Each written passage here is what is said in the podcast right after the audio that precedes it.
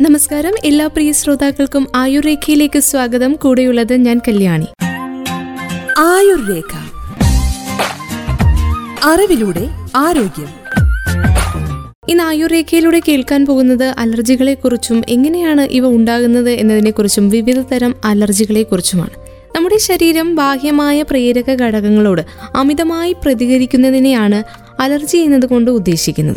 ഇരുപത് മുതൽ മുപ്പത് ശതമാനം ആളുകൾ അലർജി കൊണ്ടുള്ള പ്രശ്നങ്ങൾ അഭിമുഖീകരിക്കുന്നുണ്ട് എന്നാണ് ലോകാരോഗ്യ സംഘടനയുടെ കണക്കുകൾ സൂചിപ്പിക്കുന്നത്. ഈ പ്രേരക ഘടകങ്ങൾ ആന്റിജനായി പ്രവർത്തിച്ച് നമ്മുടെ ശരീരത്തിലെ ആന്റിബോഡികളുമായി പ്രതികരിക്കുമ്പോഴാണ് അലർജി ഉണ്ടാകുക. നമ്മുടെ ചുറ്റുമുള്ള പൊടി പൂമ്പൊടി പൂപ്പൽ ചെറുപ്രാണികൾ എന്നിവയൊക്കെയാണ് സാധാരണ കാണുന്ന ആന്റിജനുകൾ. മാസ്റ്റ് കോശങ്ങൾ എന്ന ശ്വാസനാളിയിലെ കോശങ്ങളിലാണ് ഈ ആന്റിജൻ ആന്റിബോഡി പ്രതികരണം ഉണ്ടാകുന്നത്. തന്മൂലം ശ്വാസനാളികൾ അമിതമായി പ്രതികരിക്കുമ്പോഴാണ് ശ്വാസകോശ സംബന്ധമായ അലർജി അഥവാ ആസ്മ ഉണ്ടാകുന്നത്. ഇതുമൂലം അലർജിക്ക് റിയാക്ഷൻ തുടങ്ങി ആസ്മ വിട്ടുമാറാത്ത ചുമ ഇവയൊക്കെ ഉണ്ടാകാം. ചില കാലാവസ്ഥയിൽ പോകുന്ന ചെടികളുടെയും മരങ്ങളുടെയും പൂമ്പൊടികൾ മഞ്ഞ് തണുപ്പ് എന്നിവയൊക്കെ കാരണം കൊണ്ടുണ്ടാകുന്ന അലർജിയെ സീസണൽ അലർജി എന്നാണ് വിളിക്കുന്നത്. ഇവിടെ പ്രധാനമായും കാണപ്പെടുന്ന ലക്ഷണങ്ങളെക്കുറിച്ച് പറയുമ്പോൾ തുമ്മൽ മൂക്കടപ്പ് കണ്ണു ചൊറിച്ചിൽ എന്നിവയൊക്കെയാണ് പ്രധാനപ്പെട്ട ലക്ഷണങ്ങൾ. കാലാവസ്ഥ ബാധകമല്ലാത്ത എല്ലാ കാലങ്ങളിലും കണ്ടുവരുന്ന അലർജികളുമുണ്ട്. അങ്ങനെയുള്ള അലർജികളെ പറയുന്നത് പെരിനിയൽ അലർജി എന്നാണ്. ഇതിന്റെ കാരണം ഏത് ഔട്ട്ഡോർ അല്ലെങ്കിൽ ഇൻഡോർ അലർജനുകളാകാം. ഈ ഔട്ട്ഡോർ അല്ലെങ്കിൽ ഇൻഡോർ അലർജനുകളെ കുറിച്ച് കേൾക്കുമ്പോൾ എന്താണ് ഇവയൊക്കെ എന്ന് നമ്മൾ ആലോചിക്കുമല്ലേ ഇൻഡോർ അലർജനുകൾ എന്നാൽ വീടിനകത്തെ പൊടി ഹൗസ് ടെസ്റ്റ് മൈറ്റ്സ് പാറ്റ വിറകടുപ്പിലെ പുക കൊതുകുതിരി സാമ്പ്രാണി സിഗരറ്റ് പുക എന്നിവയെല്ലാം ഇൻഡോർ അലർജനുകളിൽ പെടുന്നവയാണ്. ഇനി ഔട്ട്ഡോർ അലർജനുകളെ കുറിച്ച് പറയുമ്പോൾ പൂമ്പൊടികൾ ഓട്ടോമൊബൈൽ എക്സോസ്റ്റ് സിഗരറ്റ് പുക ഇവയെല്ലാം ഔട്ട്ഡോർ അലർജനുകളാണ്. ഇതുപോലെ ഭക്ഷണ പദാർത്ഥങ്ങളിൽ അടങ്ങിയിട്ടുള്ള ആന്റിജൻ അന്നനാളത്തിലെ സബ്മ്യൂക്കസ് ലെയറിൽ ഉണ്ടാക്കുന്ന പ്രതികരണം. അതാണ് അതിസാരം ഛർദി തുടങ്ങിയ ലക്ഷണങ്ങൾ ഉണ്ടാക്കുന്നത്. പ്രോട്ടീൻ അടങ്ങിയിട്ടുള്ള ഭക്ഷണ പദാർത്ഥങ്ങളാണ് സാധാരണയായി അലർജി ഉണ്ടാക്കുന്നത്. കപ്പലണ്ടി പാൽ മുട്ട മത്സ്യം മാംസം തുടങ്ങിയ പദാർത്ഥങ്ങളോടാണ് സാധാരണയായി അലർജി കണ്ടുവരുന്നത്. മരുന്നുകളോടുള്ള അലർജിയാണ് മറ്റൊരു പ്രധാനപ്പെട്ട പ്രതിഭാസം. ഇത് ഗുളിക രൂപത്തിലുള്ള മരുന്നിനോടും ദ്രാവക രൂപത്തിലുള്ള മരുന്നിനോടും രക്തധമനികളിലൂടെ നൽകുന്ന മരുന്നിനോടും ഒക്കെയാകാം. മരുന്നിനോടുള്ള അലർജി അനാഫൈലാക്സിസ് എന്ന അസുഖത്തിന് കാരണമാകാം. ഈ അനാഫൈലാക്സിസ് അതീവ ഗുരുതരമായ രോഗാവസ്ഥയാണ്. രക്തസമ്മർദ്ദം അമിതമായി താഴുകയും ഹൃദയമിടിപ്പ് കൂടുകയും ശ്വാസതടസ്സമുണ്ടായി ചിലപ്പോൾ മരണം വരെ സംഭവിക്കുകയും ചെയ്യാവുന്ന ഒരു അവസ്ഥയ്ക്കാണ് അനാഫിലാക്സിസ് എന്ന് പറയുന്നത്. ഈ ഒരു അവസ്ഥ ഇഴജന്തുക്കളുടെയും പ്രാണികളുടെയും കടിയേറ്റാലും ചില ഭക്ഷണ പദാർത്ഥങ്ങളുടെ അലർജി മൂലവും സംഭവിക്കാവുന്നതാണ്. ചില വസ്തുക്കളോട് ശരീരത്തിനുള്ള അസാമാന്യ പ്രതികരണമാണ് അലർജി എന്ന പേരിൽ അറിയപ്പെടുന്നത്. ശരീരത്തിൽ അലർജി പ്രതികരണം പ്രതിരോധ സംവിധാനത്തിൽ ആരംഭിക്കുന്ന ഒന്നാണ്. അലർജി വഴി രോഗപ്രതിരോധമാകാൻ സാധ്യതയുള്ള ജീവജാലങ്ങളിൽ നിന്ന് നമ്മുടെ പ്രതിരോധ സംവിധാനങ്ങൾ നമ്മെ സംരക്ഷിക്കുന്നു എന്നതാണ് ഈ ഒരു വ്യവസ്ഥയുടെ ഉത്തരവാദിത്തം തന്നെ. എന്നാൽ ചില സന്ദർഭങ്ങളിൽ ആപത്തുണ്ടാക്കാത്ത ചില വസ്തുക്കളോടും ശരീരം ഇങ്ങനെ പ്രതികരിക്കാറുണ്ട്. ചുരുക്കത്തിൽ വികലമായ പ്രതിരോധ പ്രവർത്തനമാണ് അലർജി സാധാരണയായി ഉണ്ടാക്കാറുള്ളത്. ഇനിയിപ്പോൾ ഒരാൾക്ക് അലർജി ഉണ്ടെങ്കിൽ പ്രതിരോധ സംവിധാനം ദോഷരഹിതമായ വസ്തുക്കളെ ആക്രമണകാരിയായി ചിത്രീകരിക്കുകയും ചെയ്യുന്നു. ഇവയാണ് അലർജിൻ എന്ന് വിളിക്കുന്നത്. അലർജിൻ വസ്തുക്കളുമായി ചേർന്ന് ശരീരത്തിന്റെ പ്രതിരോധ സംവിധാനം അമിത പ്രതികരണമായി ഇമ്മ്യൂണോഗ്ലോബുലിൻ ഇ ഉൽപ്പാദിപ്പിക്കുന്നു. ഈ പ്രതിദ്രവ്യം അതായത് ഈ ആന്റിബോഡീസ് ഹിസ്റ്റമിൻ അല്ലെങ്കിൽ മറ്റ് രാസവസ്തുക്കൾ ഉൽപ്പാദിപ്പിക്കുന്ന കോശങ്ങളിലേക്ക് പോവുകയും അതുവഴി അലർജി എന്ന പ്രതിഭാസം ഉണ്ടാവുകയും ചെയ്യും. ഭക്ഷണ സാധനങ്ങൾ കൊണ്ടുള്ള അലർജി പ്രതികരണം അല്ലെങ്കിൽ പ്രതിപ്രവർത്തനം ഏകദേശം അഞ്ച് മിനിറ്റ് മുതൽ അരമണിക്കൂറിനുള്ളിൽ ശരീരത്താകമാനം കാണപ്പെടാറുണ്ട്. ഭക്ഷ്യ അലർജിയുടെ ലക്ഷണങ്ങളെ കുറിച്ച് പറയുമ്പോൾ ചിലപ്പോൾ വളരെ ലഘുവായും മറ്റു ചിലപ്പോൾ വളരെ ഗുരുതരമായും ചിലരിൽ കണ്ടേക്കാം. ചുവപ്പോ പിങ്കോ ആയ കുരുക്കൾ ശരീരത്തിൽ ഉണ്ടാകാം. കൊതുക് കടിച്ചതുപോലെ ചർമ്മം ചെറുതായി വീർത്ത് വരുന്നതും വയറുവേദനയും മറ്റൊരു ലക്ഷണമാണ്. ഏറ്റവും ഗുരുതരമായ പ്രതിപ്രവർത്തനം അനാഫലാക്സിസ് എന്നത് തന്നെയാണ്. ഗൗരവമായ ലക്ഷണങ്ങളായ ശ്വാസമെടുക്കാൻ ബുദ്ധിമുട്ട് അനുഭവപ്പെടുക നാടകീയമായ രീതിയിൽ രക്തസമ്മർദ്ദത്തിൽ വ്യതിയാനങ്ങൾ ഉണ്ടാവുക ഹൃദയമിടിപ്പ് വല്ലാതെ കൂടൽ എന്നിവയൊക്കെ സംഭവിക്കാം.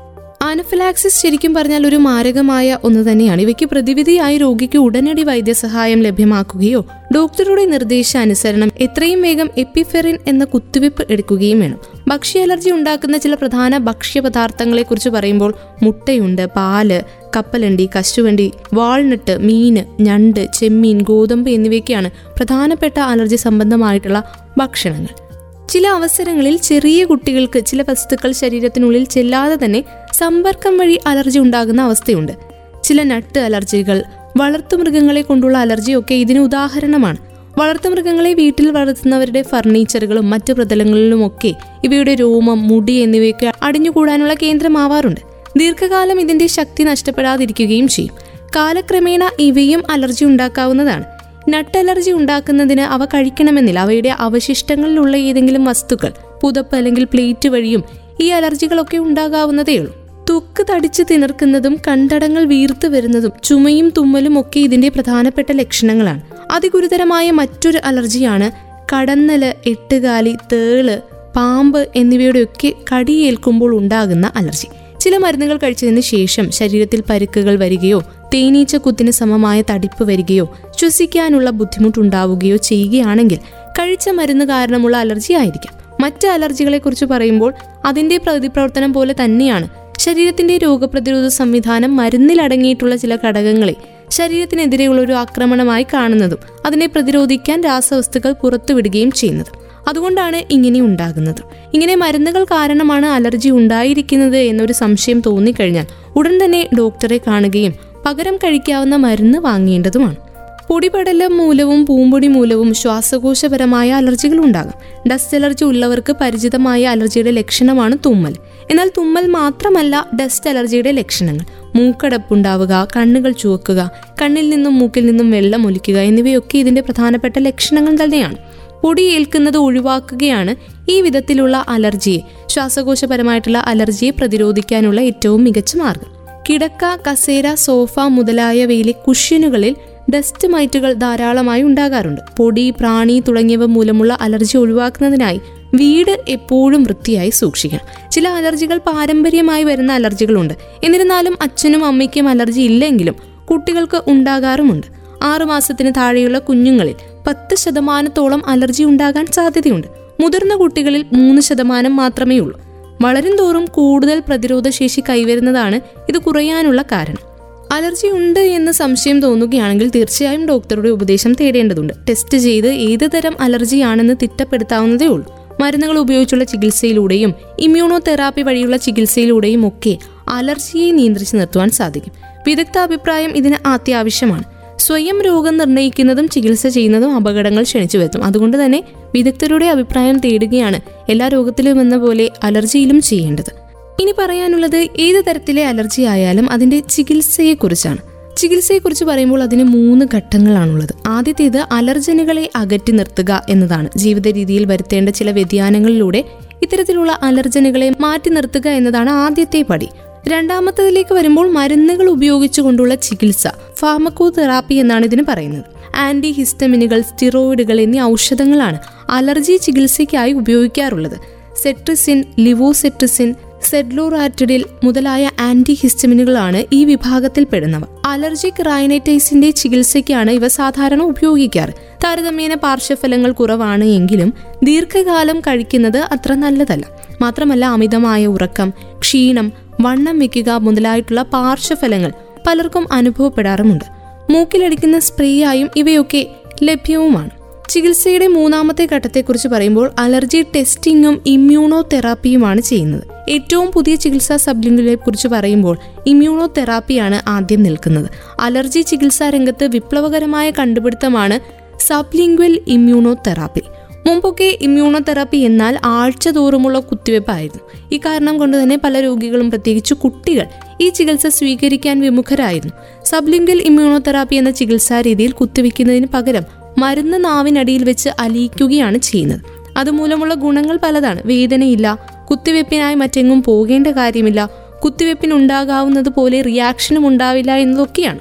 ഈ ചികിത്സ മുമ്പേ തന്നെ വിദേശങ്ങളിൽ നിലവിൽ ഉണ്ടായിരുന്നുവെങ്കിൽ ഇന്ത്യയിൽ ലഭ്യമായി തുടങ്ങിയത് വളരെയധികം വർഷത്തിനു ശേഷമാണ്. എന്നാൽ ടെസ്റ്റിംഗിൽ വളരെയധികം അലർജനുകൾ കണ്ടെത്തിക്കഴിഞ്ഞാൽ ഇത് നല്ല ഫലം തരില്ല എന്നൊരു മറുപക്ഷവുമുണ്ട്. ഒന്നു മുതൽ മൂന്ന് വരെ മാത്രം അലർജനുകൾ ഉള്ളവരിലാണ് ഇത് ഏറ്റവും ഫലപ്രദം. അലർജിയെക്കുറിച്ച് പറയുമ്പോൾ ആരംഭത്തിലെ ചികിത്സിച്ചു കഴിഞ്ഞാൽ അലർജി എന്ന രോഗം പാടെ ഇല്ലാതാക്കാൻ ഇമ്മ്യൂണോതെറാപ്പിയോളം ഫലപ്രദമായ മറ്റൊരു ചികിത്സാരീതിയില്ല ചിലവ് അല്പം ഏറും എന്നതും കാലദൈർഘ്യവുമാണ് ഈ ചികിത്സാരീതിയുടെ ന്യൂനത. എന്നാൽ തികച്ചും പാർശ്വഫലങ്ങൾ ഇല്ലാത്തതും ഫലപ്രദവും ആയതുകൊണ്ട് തന്നെ ഈ ചികിത്സാരീതിക്ക് ഏറെ പ്രസക്തിയേറുന്ന ഒരു കാലം കൂടിയാണ്. ഗർഭകാലത്ത് പോലും സുരക്ഷിതമാണ് ഈ ചികിത്സ. മൂന്ന് മുതൽ അഞ്ച് വർഷം വരെ നീളുന്ന ഈ ചികിത്സയിൽ ഒരു വർഷത്തിനുള്ളിൽ ഫലം കണ്ടു തുടങ്ങുകയും ചെയ്യും. കുട്ടികളിലും ചെറുപ്പക്കാരിലുമാണ് ഈ ചികിത്സ ഏറ്റവും ഫലപ്രദം. ചില ആളുകൾക്ക് കടന്നൽ തേനീച്ച ചില ഇനം ഉറുമ്പുകൾ തേൾ മുതലായ ഷഡ്പദങ്ങളോട് കടുത്ത അലർജി കാണപ്പെടാറുണ്ട്. അത്തരക്കാർക്ക് ഈ പറഞ്ഞവയുടെയൊക്കെ കടി ഏറ്റുകഴിഞ്ഞാൽ മാരകമായേക്കാവുന്ന പ്രതികരണം കണ്ടുവരുന്നു. പെട്ടെന്നുണ്ടാകുന്ന ബോധക്ഷയം രക്തസമ്മർദ്ദം കുറയുക ഇങ്ങനെയുള്ള ലക്ഷണങ്ങൾ പ്രകടമായേക്കാം. ഇത്തരം രോഗികൾക്ക് ഇമ്മ്യൂണോതെറാപ്പി വളരെ പ്രയോജനം ചെയ്തും കാണുന്നുണ്ട്. നേരത്തെ പറഞ്ഞ പ്രാണികളിൽ നിന്നും അലർജിക്ക് കാരണമായ പ്രോട്ടീനുകളെ വേർതിരിച്ചെടുത്തുണ്ടാക്കുന്ന മരുന്ന് ഉപയോഗിച്ചാണ് ഈ ചികിത്സ ചെയ്യുന്നത്.